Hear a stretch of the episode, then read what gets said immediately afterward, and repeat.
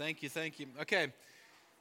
So, the purpose of that first session, in case you didn't catch it, was just to say simply that we live in the day and age where we are the people of the Holy Spirit. So, of course, we are followers of Jesus. I'm not minimizing that at all. But in terms of the day and age that we live in, Jesus has ascended. The Father and the Son have sent the Holy Spirit, and we are a people of the Spirit until Jesus returns, and then we are in his presence fully without any obstruction for eternity. So, does that make sense? Okay.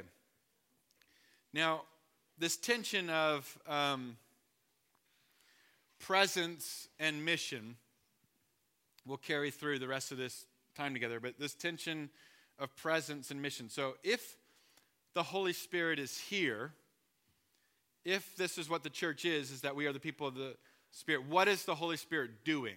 What is the Holy Spirit doing in our churches? What is the Holy Spirit doing with Christians around the world? And, and so I want to try to tackle a little bit on the gifts of the Spirit, although I won't get into each of the gifts or all of the gifts by any means, but I want to tackle a couple of them. But before we do that, I want to talk about how we receive the gifts of the Spirit and why, why should we receive the gifts of the Spirit. And I want to just say up front, and we talk about this quite a bit in our church, is that the gifts of the Spirit, um, they can make for a very fun gathering of Christians. It can be fun to be Christians together and we prophesy over each other and we have a good time. But actually, the gifts of the Spirit are not only for that, but they are for the mission. They're for the mission. So when Paul talks about the gifts of the Spirit to the church in Corinth in particular, this kind of underlying thing is that there are unbelievers around you. There are unbelievers in your meeting. I, I suspect that's true at Jubilee. That's true in our church. One of the great uh, exciting things about being in a church is that you have unbelievers with you. And they're kind of looking in and they get to experience God and God meets them and, and it's exciting to see them added into his family. But that the, the gifts of the Spirit, I would dare to say, are primarily for the mission. He's saying this is what it's like for the gifts to be used. This is how the, the unbeliever will respond in that moment. This is how this is why you would use this gift in this moment because there are people there who don't know God. They don't know his love. They don't know his presence. And they need to be called into that. So just to say that, to give you a little bit of a foundation for this session on gifts. Uh, Matthew 7, 7 through 11. Matthew 7, 7 through 11. Jesus says, Ask and it will be given to you. Seek, and you will find. Knock, and it will be open to you. For everyone who asks receives, and the one who seeks finds, and to the one who knocks it will be opened. Or which one of you, if his son asks him for bread, will give him a stone? Or if he asks for a fish, will give him a serpent?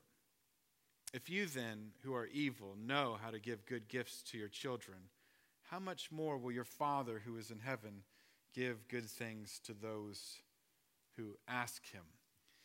We have to settle that right off the bat. We have to settle that God is good. If, if you haven't settled that in your heart, it's difficult to receive gifts. It's difficult to receive his commission to go on mission because you feel like it's a trap you feel like he's out to embarrass you. You feel like he's out to hurt you or harm you. Uh, you feel like he's the puppeteer. He's just kind of dangling you out, just saying, ha ha ha ha. But if you settle in your heart that he's a good father, Jesus wants his disciples to know in this moment, he's good. He gives good gifts. It's kind of that tongue in cheek moment. I mean, you can kind of imagine the scene. He says, like, and, and which one of you, if his son asks him for bread, will give him a stone? You can imagine the disciples like, no one, no one, Jesus, that's crazy, man. They're just kind of like, no. And he's like, exactly, exactly. No good father would do that. Who would do that? Not a good father. And so he wants them to know he's a good father. He's not out to embarrass you, and he's frankly not out to get you to do something you don't want to already do. The way it typically works, I wouldn't say always works this way, but what it typically happens is God shifts your heart first so that you want to do what he wants you to do. That's why we pray on earth as it is in heaven. Your will be done.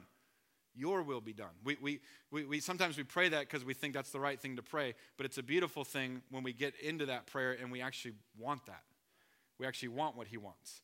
And so in this moment, he's actually saying, I, I, want you to want what I want. He's saying that, I mean, I could prophesy that to you today in a very safe way that God would say to you today, He wants you to want what He wants. That's what it means to be sons and daughters of God, that He wants you to want what He wants. And when we become Christians, it is by the power of the Holy Spirit that you became a Christian. Because we are not, like I said before, we are not in a social justice movement. We are not in a movement of just gathering people into community. We are not just in a movement of, of, of teaching people some uh, uh, scripture. We are in a movement of, of a, a death to life movement. That's what we're in. And so it was by the power of the Holy Spirit that you've been raised to life in Christ Jesus. And so um, you begin to love the church. You might have hated the church before you became a Christian. I hate those Christians. I hate the church. They're always telling me, they're, da da da. they're asking me to do, da da. they always want your money, this and that. Then all of a sudden you love the church. I love this. I love, I love my brothers and sisters. It's not perfect by any means, but I love to lock arms with these people and go through life with them. Um, I want to know Jesus more. I, I want to uh, know what Jesus loves. I want to know what Jesus doesn't love. I want to be a part of this thing. All of a sudden, in your heart, there's a shift, and you want to know and want to love what Jesus loves, and, and um, you become more like him. You have compassion on people. Anybody, like, just remember before you were a Christian, you were just like, I hate people. And then all of a sudden, Jesus raises you to life, and you're like, oh man, I really feel bad for that person. I have compassion. What is this thing I'm feeling in my heart? This compassion for somebody. They, Jesus said uh, he saw the crowds, he saw them as harassed and helpless, like sheep without a shepherd. That we start to, you, you look at people, you, you walk down the street and you see someone struggling through life. The brutality of life has just overcome them, and you just want to do something. You want to help. You have compassion on people that Jesus has compassion on. Um, and we know that in our own power, in our own resources, we can actually do nothing.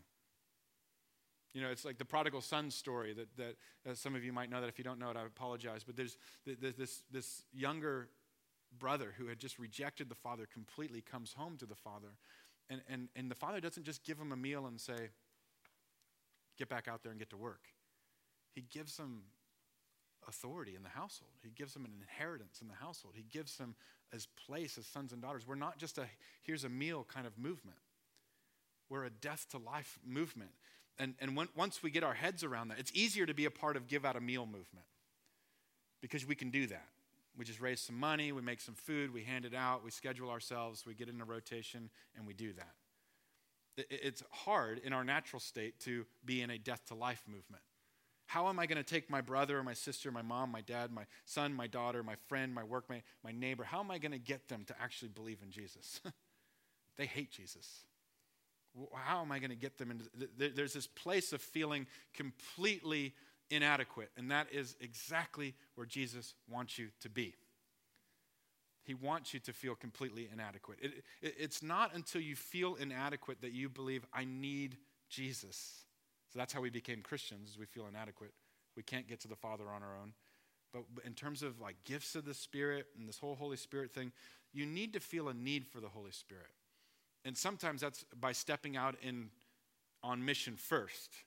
I would recommend being filled with the Holy Spirit first, but if, if you step out in mission first, you all of a sudden realize, I can't do it. Good. We're glad you feel that way. If you're here today and you feel like, I can't do this, I'm not seeing people saved, I'm not seeing the power of God. Good. Good. That's where He wants you to be. He wants you in a place that feels you, you need to ask, you need to seek, you need to knock, you need to demand. I need your Holy Spirit. You said that we would be a people of the Spirit. You said I would have the Holy Spirit. I want the Holy Spirit. I need the Holy Spirit. And Jesus says that He wants to give us gifts. It's an interesting word. You ever think about that? He didn't say, I want to give you tools. That would be a, a fine thing to say. I'm going to give you some tools for the mission. You know, here's your hammer and your screwdriver, and, and some of you are going to get a power drill. You know, but he doesn't say that. He doesn't say tools for the mission. He says gifts. He wants us to know something about these that, that he's a good father who gives good gifts. These are gifts. They're not just tools. They're not just uh, something in our, in our repertoire that we use. They're gifts that are given to us. And so, how do we receive these then? How do we receive gifts of the Spirit? Well, number one, if you're taking notes, write this one down. Number one is put your confidence in Christ. How do we receive gifts of the Spirit? Number one, we put our confidence in Christ. These are supernatural gifts. I'm spe- oh, sorry, I'm speaking predominantly of the gifts that we find in 1 Corinthians 12 through 14. There are other gift lists uh, uh, that are really um, helpful, but I'm, I'm talking more about these, what we would call maybe manifestation gifts or supernatural gifts, these kind of wow, these wow factor gifts in a way. Um, number one is you put your confidence in Christ. So we live in the natural. And so if we live in the natural, we got to get our eyes off of ourselves and we need to put our eyes on Jesus, who's outside of the natural. So there's dozens of reasons why you shouldn't receive the gifts of the Spirit. We could all sit around today and just talk about why we shouldn't receive these gifts because we've done something or thought something or blah, blah, blah, blah, blah, or saw somebody abuse these gifts or whatever it is, that we could all come up with reasons why we should not receive these gifts. And yet there's one trump reason why we should receive these gifts, and it's flat out that Jesus wants to give them to you. That's it. So you come up with your list, I came up with my list, Jesus wants to give them to you. I win.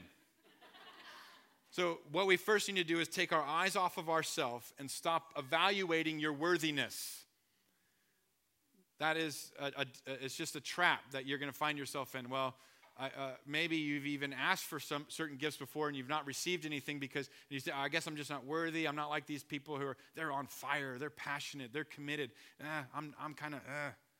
No, no, get your eyes off of yourself. Stop evaluating yourself and your resume and evaluate Jesus and get your eyes on Jesus. So when you read the, the Gospels and you see what Jesus did, you see like some pretty wild and crazy things, don't you? Say yes. John 14, 12 says this. John 14, 12 says, Truly, truly, I say to you, whoever believes in me will also do the works that I do. And greater works than these will he do because I'm going to the Father.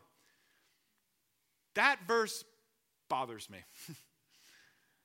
That's one of those verses. There's a few verses out there that you kind of feel like, I wish that one wasn't in there. That one bothers. Does it bother you a little bit? It bothers me because it says, I say to you, whoever believes in me. How many of you believe in Jesus? Now, you might just barely believe in Jesus, but you believe in Jesus, right?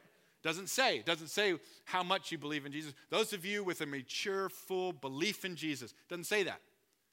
Those of you who've got the mustard seed, those of you who just, I believe, but help my unbelief, that person, whoever believes in Jesus, will also do the works that I do, and greater works than these will he do. Now, many people have tried to rationalize this verse by saying, well, let's just take out the healing part because he was God. Let's take out the, the, the powerful encounters part because he was God. and We're not. And they begin to kind of take the pen out, the, the, the pen knife, and cut out those verses of the Bible and say, those aren't for us. What he really meant was, well, what else did Jesus do? Feed the five. Well, yeah, he did that supernaturally. What else did he do? Well, he taught some. Yeah, but he taught and backed up his teaching with miracles. What did he do? It's it, it, that we cannot reduce it down to Christianity as teaching some people about a historical figure and about some moral code. it, it is actually about this.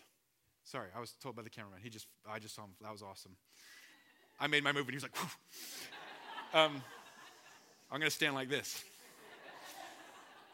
It's about this. It's about the now and the not yet. It's that Jesus, Jesus came to heal the sick, to raise the dead. And then he says, Listen, you, those who believe in me, will do the things I've done, even greater things. Now, there's the quantity quality issue on this. Are we going to do more quality signs and wonders than Jesus did?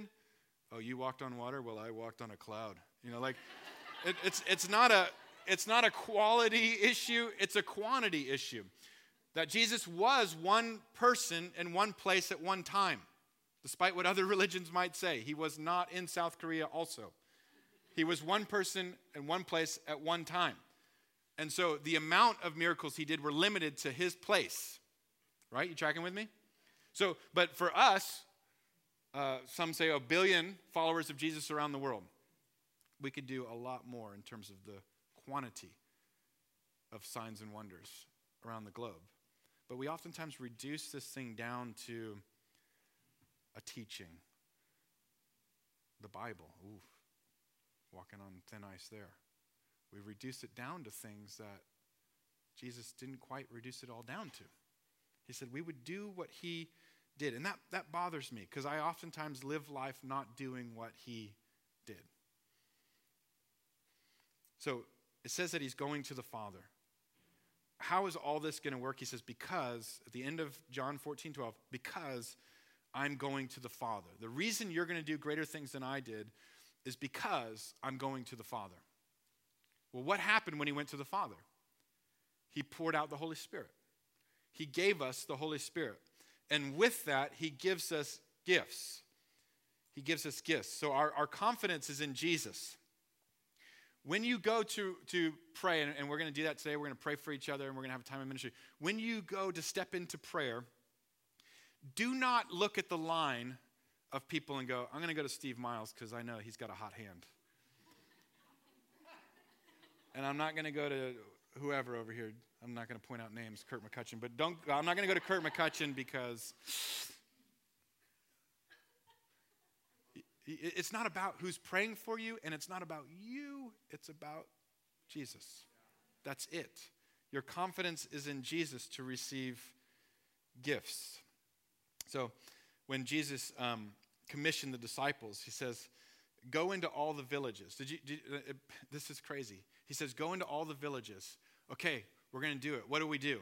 He says, Heal the sick, raise the dead, cast out demons, and proclaim that the kingdom of God is at hand. That was their seminary training. Go. You're going to go and you're going to carry on this mission. Okay, what do we do, coach? Heal the sick, raise the dead, cast out demons, and let them know that the kingdom of God is at hand. Can I say that perhaps we've overthought this thing? That this is no small thing that he's called them to, but we have, in, in an effort to become more rational and more palatable, we have minimized statements like that so that we can. And, and I'm listen. I'm not saying we, what we do is all wrong. I'm just saying that perhaps we need to think through some of this stuff. So, our confidence is in the King. So, let me give you an example of that in Acts 19. We encounter the sons of Sceva in Acts 19. They're the sons of a Jewish uh, priest and uh, they go out. These boys set out to do some battle with some demons one day, and um, they they go to this man who's possessed by a demon, and they say, "In the name of Jesus, whom Paul preaches, I command you to come out." Now, they got the name right. What's the name that brings authority? Jesus. Got that right, right? So check, we did that right. In the name of Jesus, got right? You said Jesus, I said Jesus, you said Jesus. Okay, we all said Jesus, we're good. They were right. Paul did preach this Jesus. They got that right too. Who's Paul preaching? He preaches Jesus. So when Paul does this, what does he do? He says, In the name of Jesus. Okay, well, that's what we're going to say. We're going to say, In the name of Jesus. And then they get the command right come out. Is that what Paul said? Yeah, that's what Paul said. Okay. Is that what Jesus? Yeah, okay, good. We're check. We did the three things we were supposed to do. We got the name right, we got Paul's thing right, and we got the command right. Great. Now, the result of this, if you remember, if you've read this in Acts 19, they get beaten naked.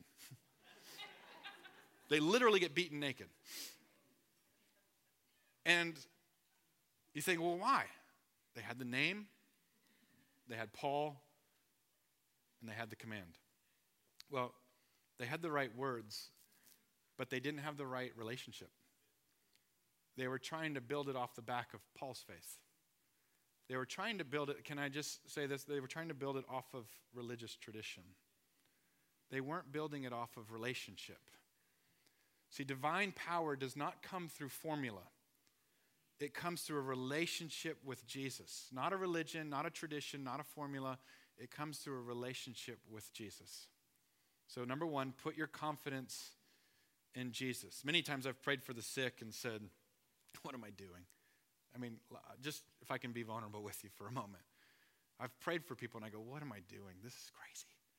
It's not the dull headache and, ooh, I got a little pinch in my back. It's MS, it's cancer, it's stuff that doctors say it ain't going to change. And you're praying for them and you go, What am I doing? And you're right. What are you doing? Don't look at yourself, look at Jesus. I can remember praying for a woman with MS, and I just thought, this is, I mean, I literally laughed. I was like, this is crazy. I went to college. Like, this is nuts. and yet, there was this moment of compassion, this moment where God broke in, and this woman is free from MS to this day. I mean, God healed her of MS. I, it wasn't because of my great, powerful faith. And I'm not trying to just say that to kind of invite some, lower the bar a little bit. That, that's a true statement. I laughed out loud and thought, this is crazy. I shouldn't have said yes to praying for this woman. And we did, and she got.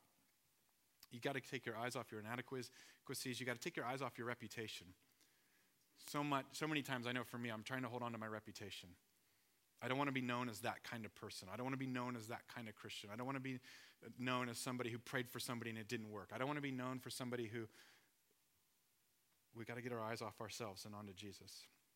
We get into Jesus' reality, not ours, because ours is messed up. Number two, let the confidence make you hungry. So, number one, put your confidence in Jesus. Number two, let the confidence in Jesus make you hungry. As your confidence in Jesus is realized, don't be apathetic. Don't be apathetic. Apathy is the enemy of your heart. Apathy is the enemy of your relationship with Jesus. Apathy is the enemy of the church. Apathy is just flat out the enemy. 1 Corinthians 14:1, another one that I think a lot of people wish wasn't in the Bible. 1 Corinthians 14:1, pursue love, earnestly desire the spiritual gifts, especially that you may prophesy. Okay, well, I believe that the gifts of the Spirit do exist. They can happen if God were to so want to do that in this person's life or my life, it could possibly take place if God wanted to somehow move in his sovereign providential hand upon. No, that's not what he's asking you to do. He's not asking you to admit that they exist. He's asking you to earnestly or eagerly desire these gifts. You cannot be apathetic or passive when it comes to the gifts of the Spirit. See, there's a natural drift that will happen in your life and in this church, and that drift will not be towards the gifts of the Spirit and the power of the Holy Spirit. The natural drift is away from those things. The river of culture and the river of life and the river of being a palatable church will take you down away from. We have to paddle upstream and be eager and earnest about the gifts of the Spirit. It's because we're not just fans of Jesus, we're actually disciples of Jesus. Disciples of Jesus means we're followers of Jesus. We literally get up and follow Jesus. We're not just followers of Jesus intellectually. We're followers of Jesus in our physical lives. We have taken up our cross, we have died to ourselves, and we have said, I will follow you, even if it means my reputation is on the line. Well, yeah. I mean, in light of world events and where Christians are in this world, you're thinking, well, I don't know if I can even pray for. Uh, Listen, we take up, we take up our cross, we've died to ourselves, and we earnestly and eagerly desire the gifts of the Spirit. So we need to repent of apathy. We need to repent of apathy, and we need to earnestly desire. The Greek word for earnestly is this word zelo, and it's translated simply zealous. That we would be zealots, that would we be zealous for the gifts of the Spirit. Let me just put it bluntly it's God's will for your life that you would earnestly and eagerly desire the gifts of the Spirit. It is Satan's will for your life that you would be apathetic to the things of the Spirit. You got that? God's will for you is to be earnest. It's in His Word. I did not make that up. I did not just sense that from the Holy Spirit. It is in the Word of God. He wants you to earnestly desire. Number three, let people's needs make you hungry. Number three, let people's needs make you hungry. The gifts of the Spirit are not just for these fun, charismatic meetings, they are for the mission, as we've been saying. And I think um, we all feel that, as we've been talking about today. Just feel the sense of like, I want so desperately for this person to believe. I want so desperately. I mean, how many of you have a family member? We have a family member who we are just so desperate. We're desperate. I mean, desperate for them to believe. They're getting up in age, their health is not good, and, and they are far, far, far from God. And, and, and, and you just, you're so desperate that they would believe. And, and we, we need to let that fuel us, not to just kind of be apathetic about it. Well, God, if you're going to save them, now's a good chance to, for you to do that. Well, yeah, no, it is God who saves. It is God who saves. But He's given us mission. We're asking God, when we talk to this family member, we're asking, give us words of knowledge. Give us something to unlock this thing. Give us, give us something outside of ourselves that they would see that you are good and that you're worth worship. And so we need to let these things fuel us. Um, let me just share with you what's at stake here, um, which is frightening.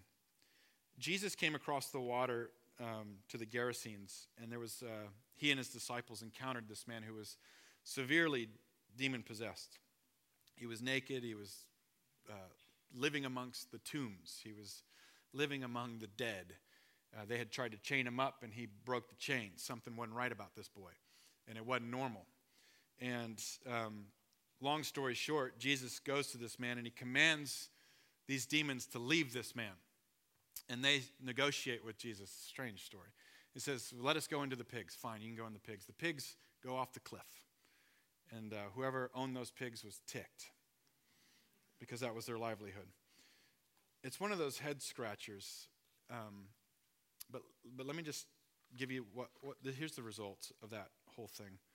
Luke 8, 35 through 37. Then people went out to see what had happened. And they came to Jesus and found the man from whom the demons had gone, sitting at the feet of Jesus, clothed. Hallelujah! and in his right mind. Praise God. And they were afraid. Verse 36 says, And those who had seen it told them how the demon possessed man had been healed.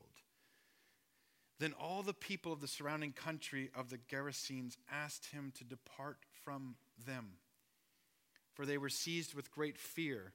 So he got into the boat and he returned. They asked Jesus to leave because he did something supernatural. He set this man free. We know that guy. We don't recognize him with the clothes on, but we know that guy.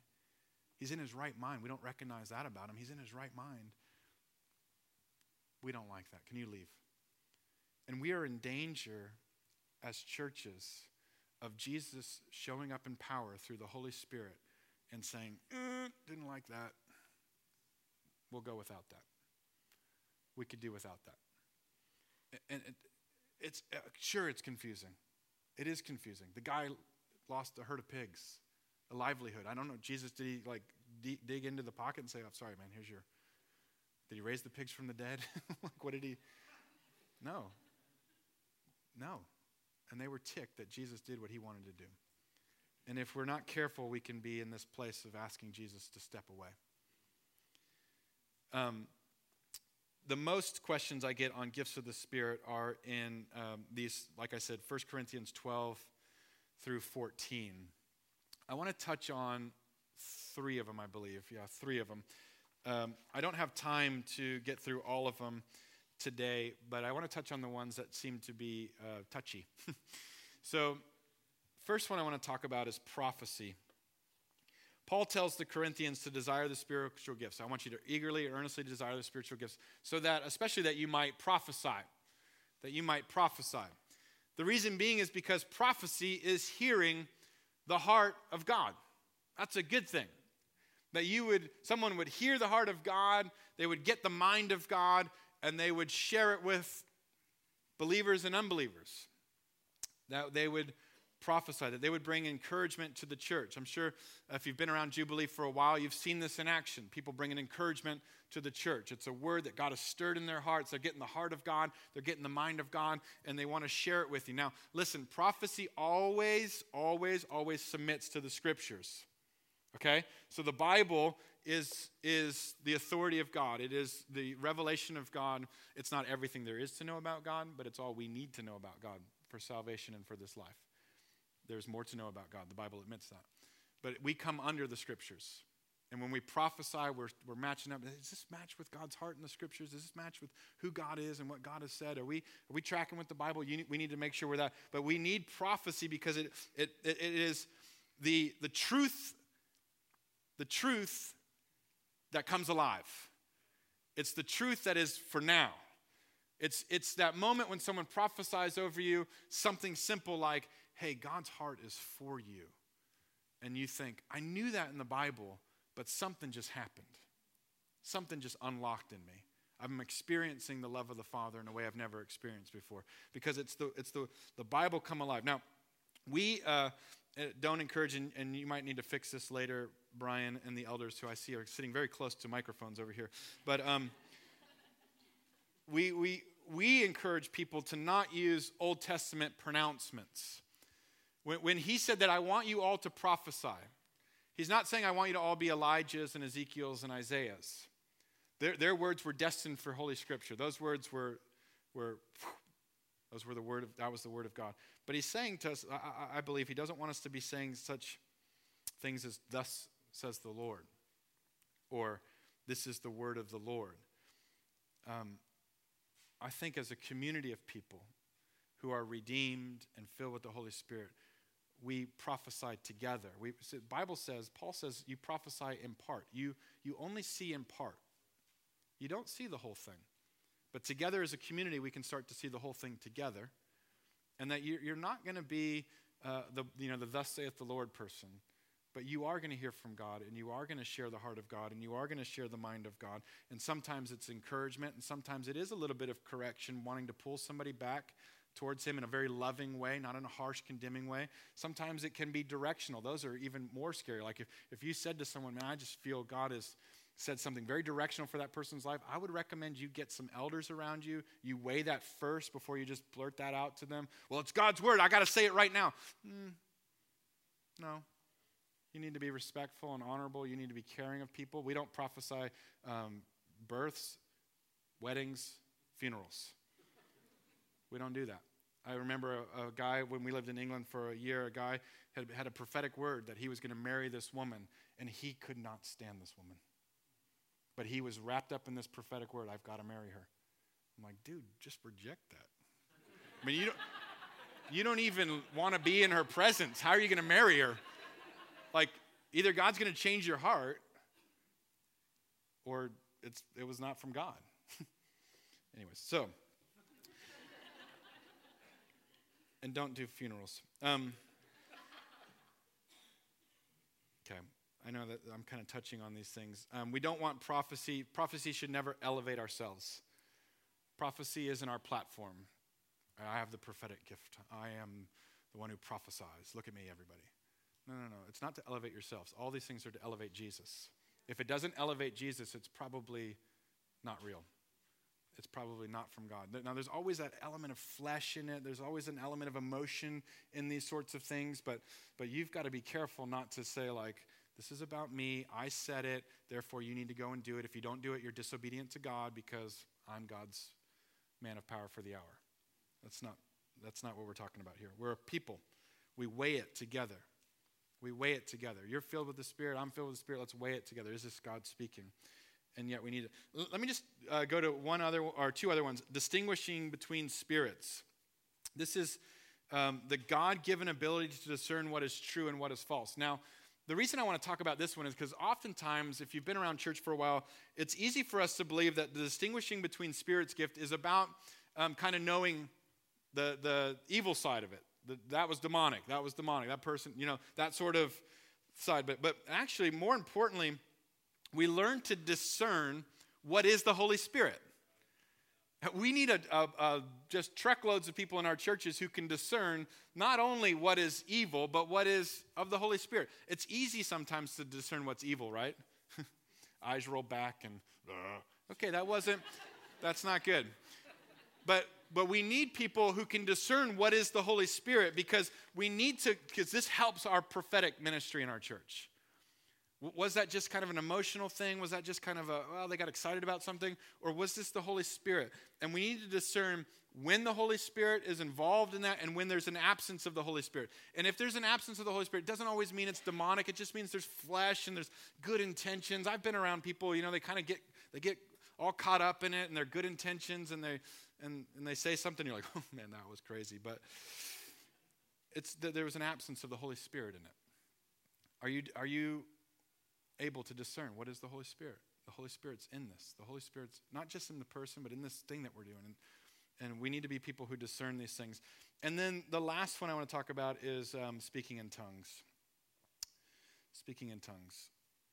When conversations about gifts of the Spirit come up, we usually land right here speaking in tongues. Um, uh, what's his name? R.T. Kendall says uh, that if tongues was not on this list, every church would be charismatic.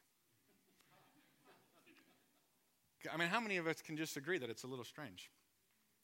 So, uh, if, if, if, it was just about prophecy and discerning of spirits, yeah, we can all rationalize prophecy. Well, it's kind of like preaching. We'll, we'll, we'll get around that sort of thing.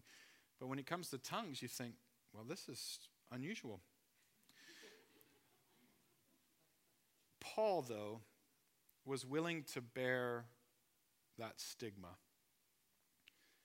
In 1 Corinthians 14 18, he says, Listen, I speak in tongues more than all of you. He's not just bragging, like, ready, you go, and then I'll go, and we'll see who can go the longest. Saying, saying like, I, I love to speak in tongues. I speak in tongues more than all of you.